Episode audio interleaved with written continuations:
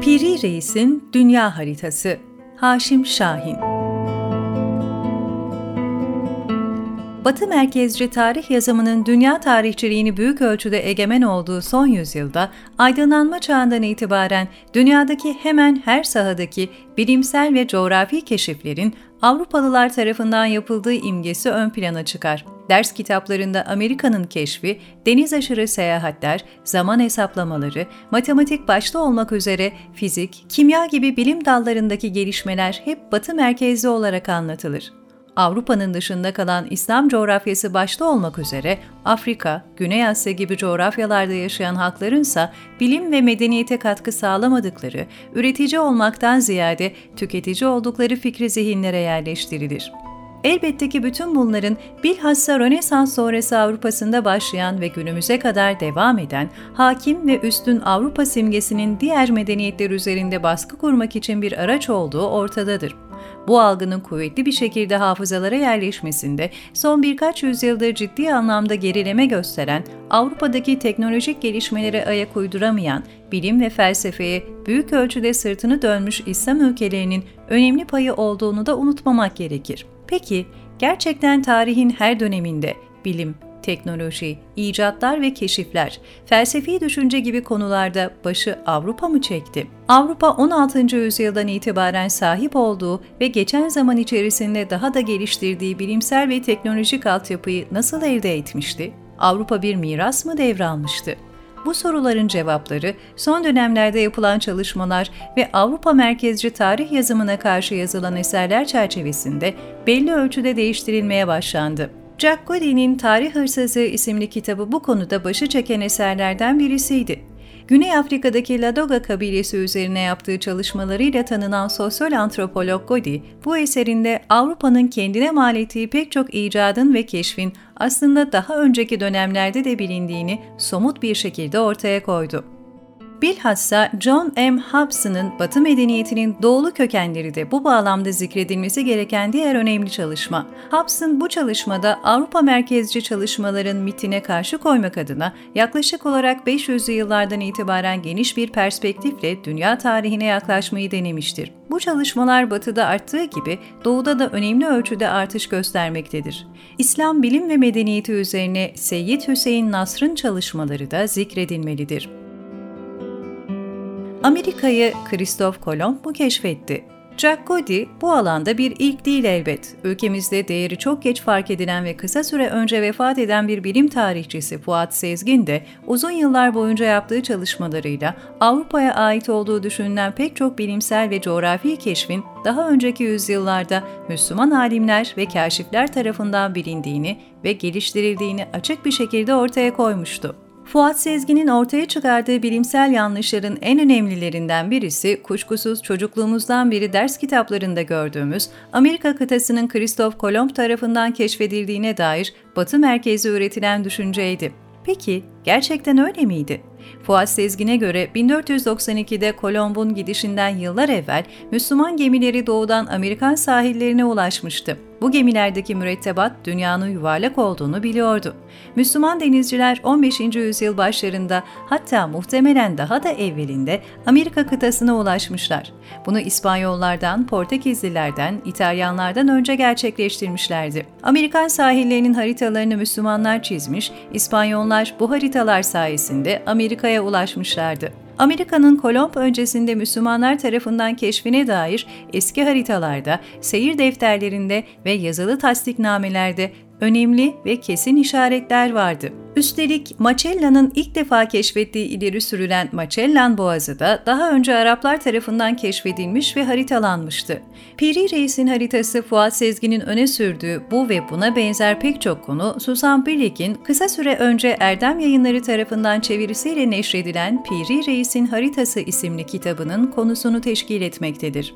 Kitapta başta Amerika'nın keşfi konusu olmak üzere Fuat Sezgin'in yaptığı çalışmalar merkeze alınarak ana hatlarıyla Arap-İslam dünyasının bilimsel ilerleyişi ve Batı'nın bu mirası sahiplenme süreci eleştirel bir şekilde ele alınmıştır. Susan Bilik, kitabının Fuat Sezgin'in geniş kapsamlı araştırma alanlarının bir kitap içerisinde ifade edilmesi fikrinden meydana geldiğini belirtmiş. Müslüman coğrafyacı ve denizcilerin ilim ve becerilerinin Atlantik'i geçmelerinde ve Amerika'nın güney ve kuzey sahillerine doğru rota çizmelerinde yeterli olup olmadıkları sorusuna cevap aradığını ifade etmiştir. Yazarın son cümlesi aslında kitabın ana temasını oluşturan Amerika'nın keşfi başta olmak üzere değindiği konuları ana hatlarıyla ifade ediyor.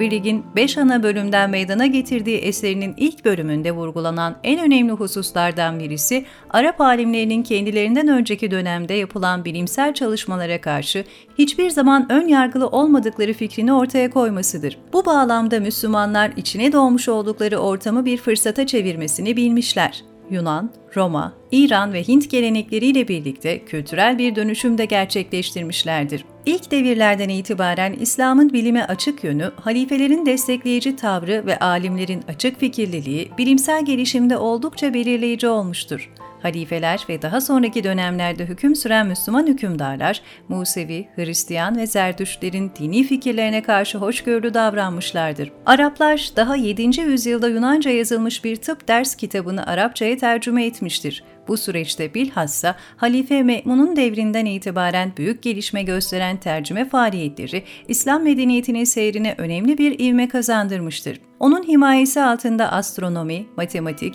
kozmoloji, felsefe tarihi, simya ve meteorolojiye dair pek çok kitap tercüme edilmiştir. Arap dünyasında ilmin gelişimi, tercüme faaliyetleri, bilimin yüzyıllara göre ilerlemesi ana hatlarıyla değerlendirilmiştir. Halit bin Yezid ve Cabir bin Hayyan'ın faaliyetleri, Cahiz'in ilmi mizan denge öğretisi, İslam biliminin gelişimine Hint ve İran etkisi de bu bölümde değinilen konulardır. Billig'a göre Avrupa'nın bilimsel açıdan yaratıcı olmaya başlaması ise 16. yüzyılı bulmuştur. Bu sürecin gelişmesinde İspanyol ve Portekizlilerin mirasına sahip oldukları Endülüs medeniyetinin ve aynı zamanda Endülüs ve muhtelif İslam ülkelerinden İtalyan şehir devletlerine giden alimlerin önemli bir payı olmuştur. Mesela harita ve boylam bilgisi Avrupa'da 1750'li yıllara kadar bilinmezken coğrafi koordinatları hatasız ölçmeyi, ölçekli haritaları üretebilmeyi yüzyıllar öncesinde başarabilen bir medeniyet vardı.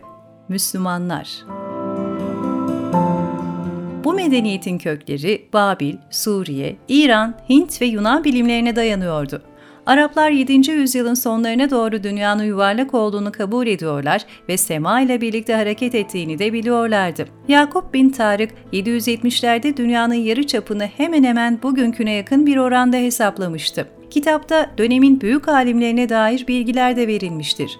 Matematik ve astronomideki önemli keşifleriyle pek çok ilim adamını derinden etkileyen büyük coğrafyacı, matematikçi ve astronom Harezmi, Mesudi, Abdurrahman Es-Sufi, Biruni, İbn Sina, İbrahim Es-Zerkali, Orta Çağ'ın en büyük fizikçisi kabul edilen İbnül Haysem bunlardan bazılarıdır. Gözlem evlerinin yapılması ve faaliyetleri mesela Selçukluların başkenti Rey'de bir gözlem evi inşa edilmişti. Astronomik aletler, Arap astronomisinin batıya tesirleri hakkında da önemli bilgiler verilmiştir. Susan Billock, Arap İslam denizciliği başlığını taşıyan bölümde de yine ezber bozan ve okuyucunun kafasında soru işaretleri oluşturacak bilgilere yer vermektedir. Billock'a göre Ümit burnunu dolaşan ve onu takip eden Hint Okyanusu'ndaki deniz güzergahı yaklaşık 1469 ile 1524 yılları arasında yaşamış Vasco da Gama tarafından keşfedilmemiş. Bilakis Vasco da Gama düpedüz Arap ticaret gemiciliğinin bilindik güzergahını takip etmiştir.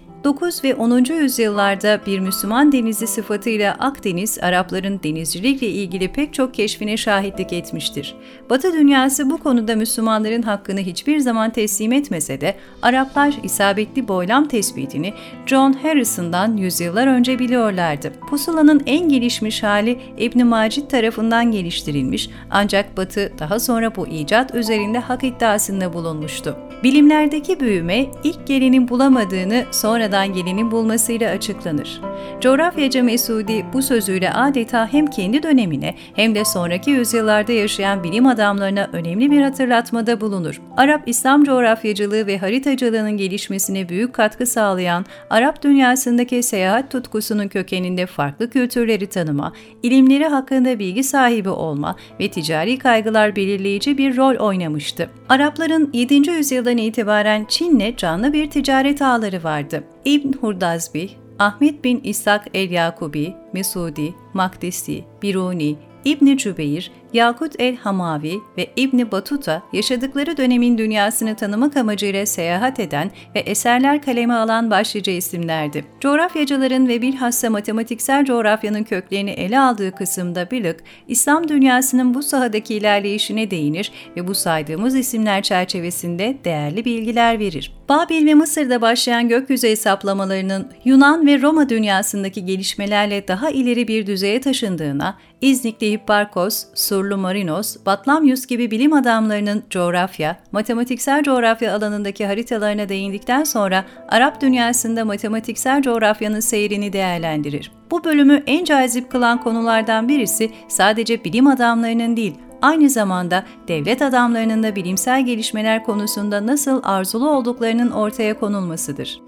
Mesela bu harita İslam dünyasının en önemli eserlerinden birisi olmuştur. Meymun haritası Afrika'yı güney ucundan dolanmayı ve Hint okyanusunu açık deniz olarak görmeyi mümkün kılıyordu. İslam coğrafyası bu haritanın etkisiyle matematiksel coğrafyayı bir disiplin haline getirmişti. Bu sahada en fazla öne çıkan isimse tartışmasız bir şekilde Ebu Reyhan el-Biruni'ydi. Harita konusunda 12. yüzyılda İdrisi'nin Meymun haritasından ilham alarak yaptığı yuvarlak dünya haritası oldukça önemliydi. Ebul Hasan el-Merakkuşi ve bir sonraki yüzyılda yaşamış Kutbettin Şirazi de bu sahadaki önemli isimlerdi. Fuat Sezgin'in Arap-İslam kültür çevrelerinin ortaya koyduğu en kıymetli kartografik başarı olarak tanımladığı Java Atlası 1511 yılında Portekizlilerin eline geçmişti. Haritada Bangal Körfezi'nin Malakka Boğazı'nın ve Çin Denizi'nin güneyinin şimdiye kadar bilinen en eski ve doğrusuna yakın tasvirleri yer alıyordu. Madagaskar adası ilk defa bir haritada gösterilmişti. Şekli de gayet anlaşılır olup batıda 20. yüzyıl başlarında ancak kavranabilmişti. Hatta Atlas'ta Güney Amerika'nın kuzeydoğu sahil şeridi de gösteriliyordu. Bilag'ın verdiği bu bilgiler Ortaçağ İslam dünyasındaki haritacılığın gelişimini anlamak açısından son derece kıymetli olmakla birlikte bizi belki de en fazla şaşırtacak olan Piri Reis'in meşhur haritasının da ona ait olmadığı yönündeki yorumu olsa gerektir. Bilik, Java Atlası'ndan sonra Piri Reis'in adıyla anılan meşhur atlasını muhtemelen 1501'de esir düşen bir İspanyol gemisindeki denizci vasıtasıyla ele geçirdiği, Araplardan tercüme edilen bir harita olarak zikreder. Piri Reis'in adıyla anılan bu dünya haritası da Güney Amerika sahillerini göstermekte. Daha da önemlisi bu iki harita Müslümanların çok önceden Amerika kıtasını keşfettiklerini ispat etmekteydi. Belag'ın iddiasına göre çoğu bilim tarihçisi Arap İslam Kültür Havzası'nın tarihini neredeyse hiç bilmemiştir ve bilmezdi. Arap Müslüman bilginlerinin Tanca ile Roma, Toledo ve Roma, Roma ile İskenderiye ya da Roma ile İstanbul arasındaki mesafeleri çok erken dönemlerde nasıl bir keskinlikle bulabildiklerinden habersizdiler ve hala habersizler. Öneri, Susan Billig'in bu çalışmasının yanı sıra keşiflere meraklı okuyucuların Peter Acton'ın Dünyanın Çehresini Değiştiren Seyahatler isimli kitabını okumalarını da tavsiye ederim.